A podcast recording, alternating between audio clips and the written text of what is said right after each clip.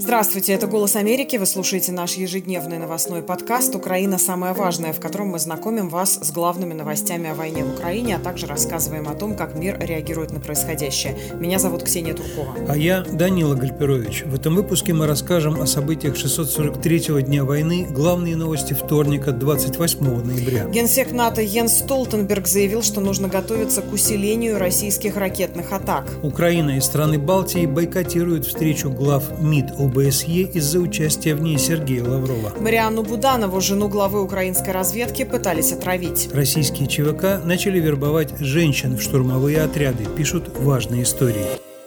Теперь обо всем по порядку и начнем, как всегда, с военной сводки. Российские военные утром 28 ноября нанесли удар из артиллерии по пятиэтажке в городе Никополе Днепропетровской области. В результате погиб мужчина, получили ранения две женщины. Также удару подвергся Кривой Рог в Днепропетровской области. Российские военные обстреляли из артиллерии гражданскую инфраструктуру Сумской области, в результате чего погибли две женщины и семилетняя девочка. Трое мужчин получили ранения. А в Торецке Донецкой области было атаковано предприятие предприятие, там четверо раненых. Российские военные сейчас ведут наступление на шести направлениях в районе Авдеевки. Продолжаются тяжелые бои возле коксохимического завода. Однако, как отмечают специалисты Института изучения войны, российские войска не достигли никаких подтвержденных успехов. Хотя российские военные блогеры утверждали, что россияне продвинулись вблизи Крутой Балки, это 5 километров к востоку от Авдеевки, и Авдеевского коксохимического завода, специалисты Института изучения войны не имеют визуального визуального подтверждения этих заявлений. Также российские источники признают, что украинские силы успешно контратаковали под Авдеевкой накануне 27 ноября. Они же отмечают, что сильный снег и ветер снизили видимость и усложнили воздушную разведку и артиллерийскую коррекцию на Херсонском направлении. И украинские войска воспользовались этими условиями для того, чтобы закрепить позиции на восточном левом берегу Днепра. Генеральный секретарь НАТО Йенс Столтенберг на этом фоне заявляет, что Украине сейчас нужно готовиться к усилению боевых действий и ракетных атак со стороны России. Об этом он заявил на встрече министров иностранных дел стран НАТО в Брюсселе. Я напомню, что в минувшие выходные Россия осуществила крупнейшую атаку дронов на украинскую столицу. В то же время президент Чехии Петр Павел заявляет, что Запад должен дать Украине все необходимое, чтобы страна могла успешно восстановить контроль над своей территорией. Он дал интервью итальянской газете «Каррера де Сера», и, по его словам, цитирую чешского президента, «У нас нет другого выбора, кроме как дать Украине все необходимое для успешного выполнения миссии по восстановлению суверенитета и контроля над своими границами. Все, что меньше, будет нашим провалом.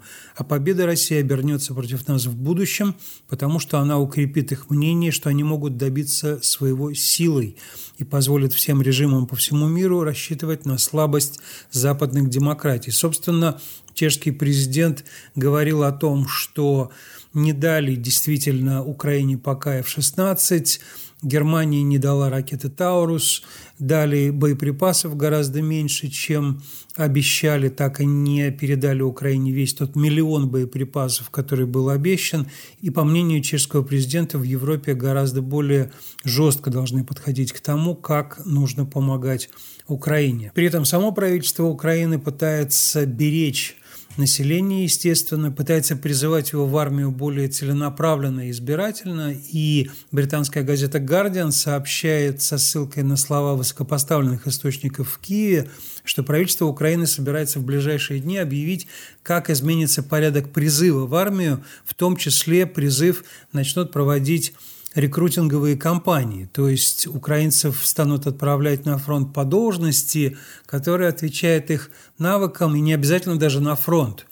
Это прокомментировал Алексей Данилов, секретарь Совета национальной безопасности и обороны Украины – он сказал, что действительно рекрутинговые компании Украины станут помогать искать людей с определенными навыками. И вот цитата из Данилова. «Некоторые люди боятся, боятся умереть, боятся стрелять, но это не значит, что они не могут быть вовлечены в другую деятельность». Ну и он сослался на то, что это подход нового министра обороны Рустема Умерова, который не очень давно сменил Алексея Резникова.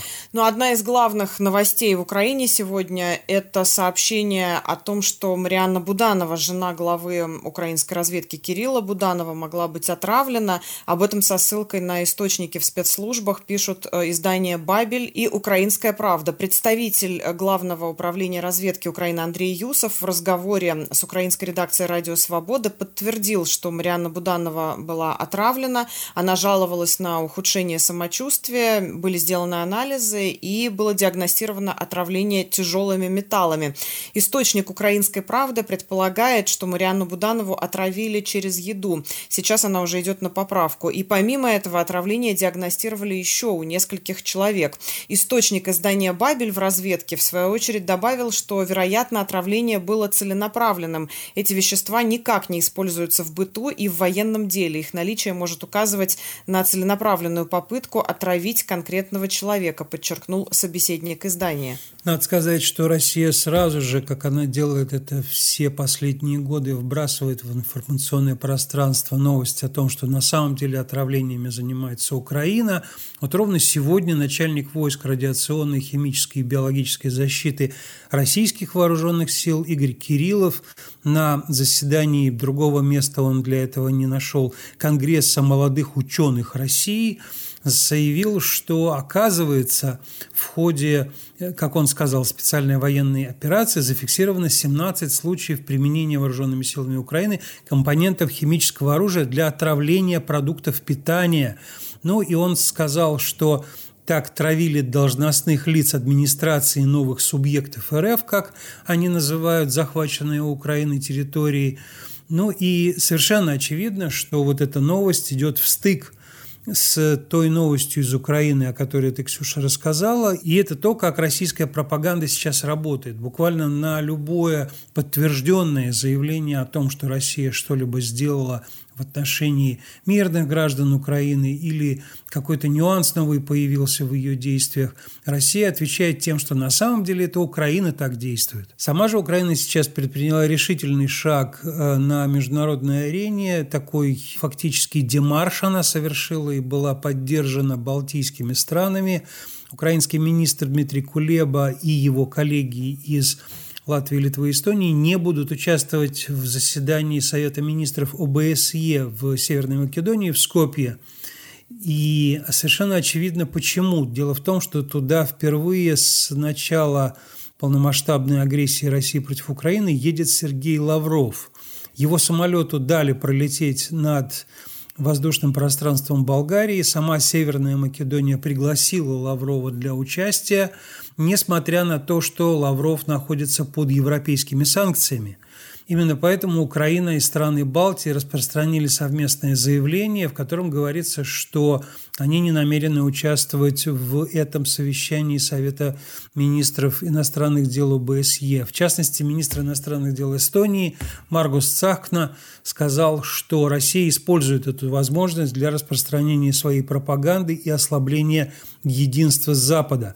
Понятно, что прежде всего на это отреагировала Украина, и в Киеве рассматривают разрешение Лаврова участвовать во встрече министров иностранных дел ОБСЕ как некое ослабление, конечно же, позиции Европы. Но при этом надо сказать, что Энтони Блинкен, госсекретарь США, напомню, США тоже член ОБСЕ и, в общем, страна-учредитель ОБСЕ, а также Евросоюз в лице Жозепа Барреля будут участвовать во встрече в Скопье. Это подтвердил буквально только что на пресс-брифинге посол США при ОБСЕ Майкл Карпентер. Я задавал ему вопросы о том, вообще какова обстановка на этом заседании ОБСЕ, потому что Россия бойкотирует последовательно все последние шаги ОБСЕ. Например, она не дала Эстонии занять место председателя ОБСЕ, и организация была вынуждена передать председательство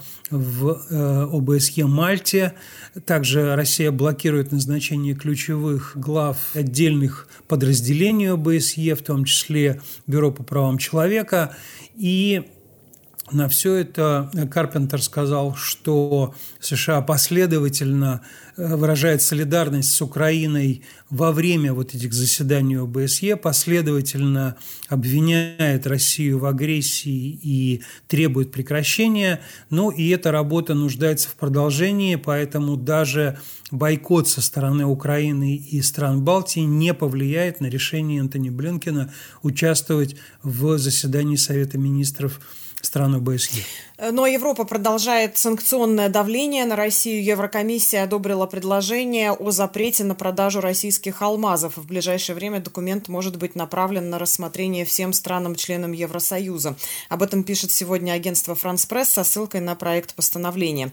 Агентство отмечает, что договориться о том, как лучше всего ограничить торговлю алмазами, было трудно. Это небольшие, чрезвычайно ценные камни, и их легко и выгодно провозить контрабандой. Их можно легко смешивать с другими драгоценными камнями, напоминает агентство.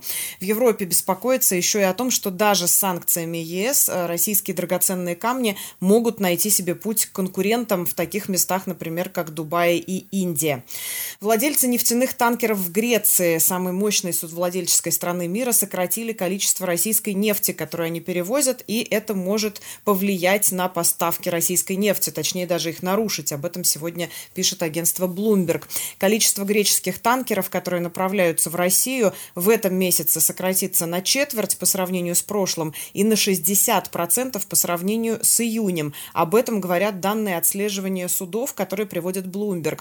Это может обеспокоить чиновников э, в Кремле, отмечает агентство, поскольку Россия нуждается в помощи иностранных судовых операторов, чтобы доставить нефть на мировой рынок. Ранее Министерство финансов США попросило некоторых владельцев танкеров объяснить, что они сделали для соблюдения установленного группой семи предельного уровня цен на российскую нефть. Представители двух афинских компаний вскоре после этого заявили, что они действуют осторожно, оценивая ситуацию. Евросоюз не только усиливает санкции против России, но и продолжает помогать Украине. И в частности, сегодня было принято решение о предоставлении дополнительного финансирования почти в 200 миллионов евро для обучения украинских военнослужащих в рамках миссии военной помощи Евросоюза Украине. Сообщение об этом было сделано в Брюсселе. Цитирую его. «Такая помощь будет предоставляться через Европейский фонд мира в форме необходимого летального и нелетального оснащения и материалов, а также услуг для поддержки учебной деятельности. Цель, естественно, такой учебы – это продолжение наращивания потенциала вооруженных сил Украины, но и также в Совете ЕС напоминают, что с момента запуска всей этой миссии по обучению украинских военнослужащих, ее уже прошли более 34 тысяч украинских солдат. Помощь Украине остается приоритетом. Об этом заявил спикер Палаты представителей США Майк Джонсон. Он сказал еще одним приоритетом и подчеркнул, что нельзя позволить Владимиру Путину, как он сказал, пройти маршем через Европу. Об этом Джонсон заявил во время поездки во Флориду после слов о необходимости поддержки Израиля. Надо сказать, что Владимир Путин, судя по его высказываниям, хочет пройти маршем не через Европу, а буквально через весь мир. Во всяком случае, это следует из его сегодняшних заявлений. Он выступал на так называемом Всемирном русском народном соборе, и он сказал, что Россия в настоящее время сражается не только за свободу России, но и всего мира. Мы открыто говорим, что диктатура одного гегемона дряхлеет – она пошла, что называется, в разнос и просто опасна для окружающих, как-то не произнося особенно название гегемона, которого он имеет в виду, но говорит, что название это и так понятно всему мировому большинству. Ну и также он говорит, что война, которую он ведет против Украины, носит национально-освободительный характер, а Россия находится в авангарде формирования более справедливого мира. То есть Владимир Путин не больше, не меньше придает России сейчас такую мессианскую роль, роль освободителя человечества, видимо, от гегемонизма США и так далее. Эта риторика все больше нарастает в его выступлениях. Он говорит там о колониализме западного мира и так далее. В общем, и о России как о стране цивилизации, о том, что русский мир преградил путь тем, кто претендует на мировое господство – Он даже не видит противоречий в своем собственном выступлении, но и, естественно, люди из команды Владимира Путина, его подчиненные, говорят о том, что вокруг него им надо сплотиться. Вот сегодня это заявление сделал председатель Госдумы Вячеслав Володин, который уже собственно, даже не говорит о том, что в России есть разные политические силы, он просто говорит, что они должны объединиться для, цитирую, достижения целей и задач, которые поставил президент России. Это при том, что парламент обычно для того, чтобы проверять, хочет ли президент выполнять то, что хочет и народ страны. Ну, а заместитель Вячеслава Володина, зампред Госдумы Петр Толстой, выступил с неожиданным даже для пропагандистов российских предложением он предложил сделать все народы в России русскими и отменить слово «россияне». Я приведу его слова, которые он произнес в эфире ток-шоу «60 минут». «Мы сами виноваты в том, что появился такой термин «россияне». Когда нужно было Ельцину какое-то слово, чтобы не обидеть татар, или я не знаю, кого он там не хотел обидеть, услужливый Бурбулис предложил ему из словаря «дали» вот это слово «россияне», сказал Петр Толстой. И с тех пор мы, русские люди, у себя в России продолжаем произносить это абсолютно невнятное прилагательное. Тут надо сказать, что слово «россияне» – это существительное.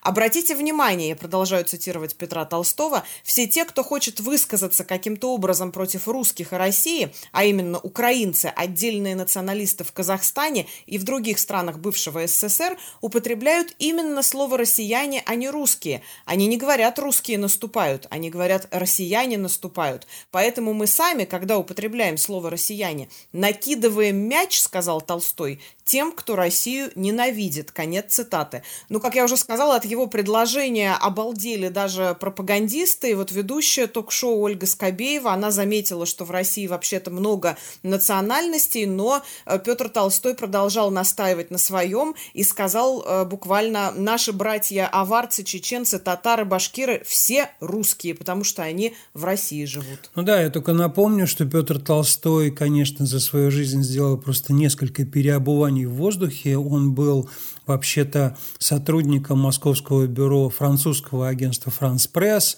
Он довольно долго работал при как раз том самом Ельцине, которого он упоминал, на информационном телевидении, вел даже скандалы недели, что он только не делал как раз в ельцинское время.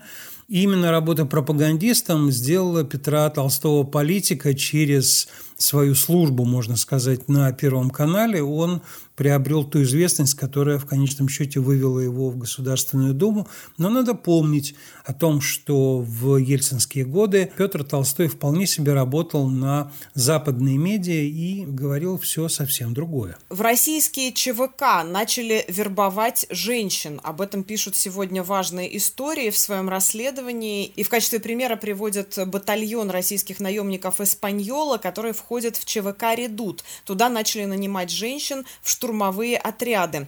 Женщинам предлагают э, реализоваться, так сказать, в снайперском деле, медицине, связи, в соединениях штурмовиков и подразделениях, э, которые отвечают за управление беспилотниками. Под видом кандидатов такие отряды журналистка издания «Важная история» узнала об условиях, которые э, предлагаются в военном формировании. В частности, первый контракт оформляется на полгода, обучение длится длится от 1 до 2 месяцев, оплата 110-120 тысяч рублей. В дальнейшем женщину, которая оформила контракт, отправляют в зону боевых действий. Тогда сумма выплаты увеличивается в два раза. При подписании первого контракта предусмотрена единовременная выплата в 50 тысяч. Если женщина была ранена, она получает от 1 до 3 миллионов рублей. В случае смерти близкие получат 5 миллионов рублей. Тут надо сделать пояснение, что батальон Испаньола не имеет никакого отношения к кораблю «Испаньола» из «Острова сокровищ» Стивенсона, а назвали этот так называемый батальон по позывному его начальника Станислава Орлова. У него есть позывной «Испанец», а вообще-то он представитель фанатской группировки. Он руководитель радикальных фанатов одного из российских футбольных клубов, и вот поэтому батальон «Эспаньолой» и назвали. Ну а я продолжу тему выплат военным. Российские военные, которые уже находятся на войне в Украине за взятки, покупают так называемые ранения, а также ротации и возможность не участвовать в штурмах. Об этом пишет сегодня новая газета «Европа» со ссылками на родственников штурмовиков и офицера из мотострелковых войск. По словам одной из собеседниц издания, ее сын ушел на войну из колонии в апреле этого года. Его завербовали в подразделение «Шторм-З». Согласно голосовому сообщению, сообщению, которое он присылал матери, его отряд сидит на месте уже полгода благодаря многомиллионным взяткам. И, как он сказал, чем выше генерал, тем выше взятка. А когда тут уже остаются считанные дни до дома, хочется жить еще больше. Так что жизни мы свои купили, рассказал ей сын. По его словам, ему и другим служащим из отряда заплатили вдвое меньше обещанных 200 тысяч рублей в месяц за участие в войне. Издание «Новая газета Европа» приводит э, некоторые расценки на взятки. Например, справку о контузии, ранении с госпитализацией можно купить за сумму от 10 до 50 тысяч долларов. Отпуск, эта опция недоступна для офицеров, от 5 до 10 тысяч долларов. Перевод на другой участок фронта или досрочная ротация от 500 долларов до 3000. Но на войну в Украину отправляют не только заключенных. Сейчас во время мобилизации, о которой, впрочем, открыто не говорят, а, призывают буквально всех подряд, в том числе и людей, которые никак не могут воевать. 25-летний а Семен Карманов из Кемерово с инвалидностью третьей группы оказался на войне в Украине. Его завербовали, пока он находился в колонии из-за кражи 5000 рублей. Об этом изданию «Медиазона» рассказала старшая сестра Карманова Анастасия. Она узнала о том, что ее брата забрали на войну, когда ей позвонил бывший сокамерник э, Карманова, чтобы узнать, как у него дела. И выяснилось, что в начале октября кемеровца отвезли из колонии в аэропорт, а оттуда доставили в Москву. Затем через Ростовскую область его привезли в Луганск, и уже 22 ноября Карманов отправился на фронт. Несмотря на диагноз, умственная отсталость со значительными нарушениями поведения, требующими ухода и лечения. Таков, еще раз подчеркну, официальный диагноз. Как рассказал семье сам Карманов, Романов медкомиссия поставила ему категорию А. В военном билете он значится водителем. В свою очередь, мама Семена Карманова считает, что ее сына заставили заключить контракт и отправили на фронт, воспользовавшись тем, что он не умеет читать. Ну что ж, на этом заканчиваем наш очередной выпуск. Не забывайте подписываться на нас в Google и Apple подкастах, а также слушать нас в приложении «Эхо». С вами были Ксения Туркова и Данила Гальперович. До встречи. Большое вам спасибо за внимание. Продолжим завтра.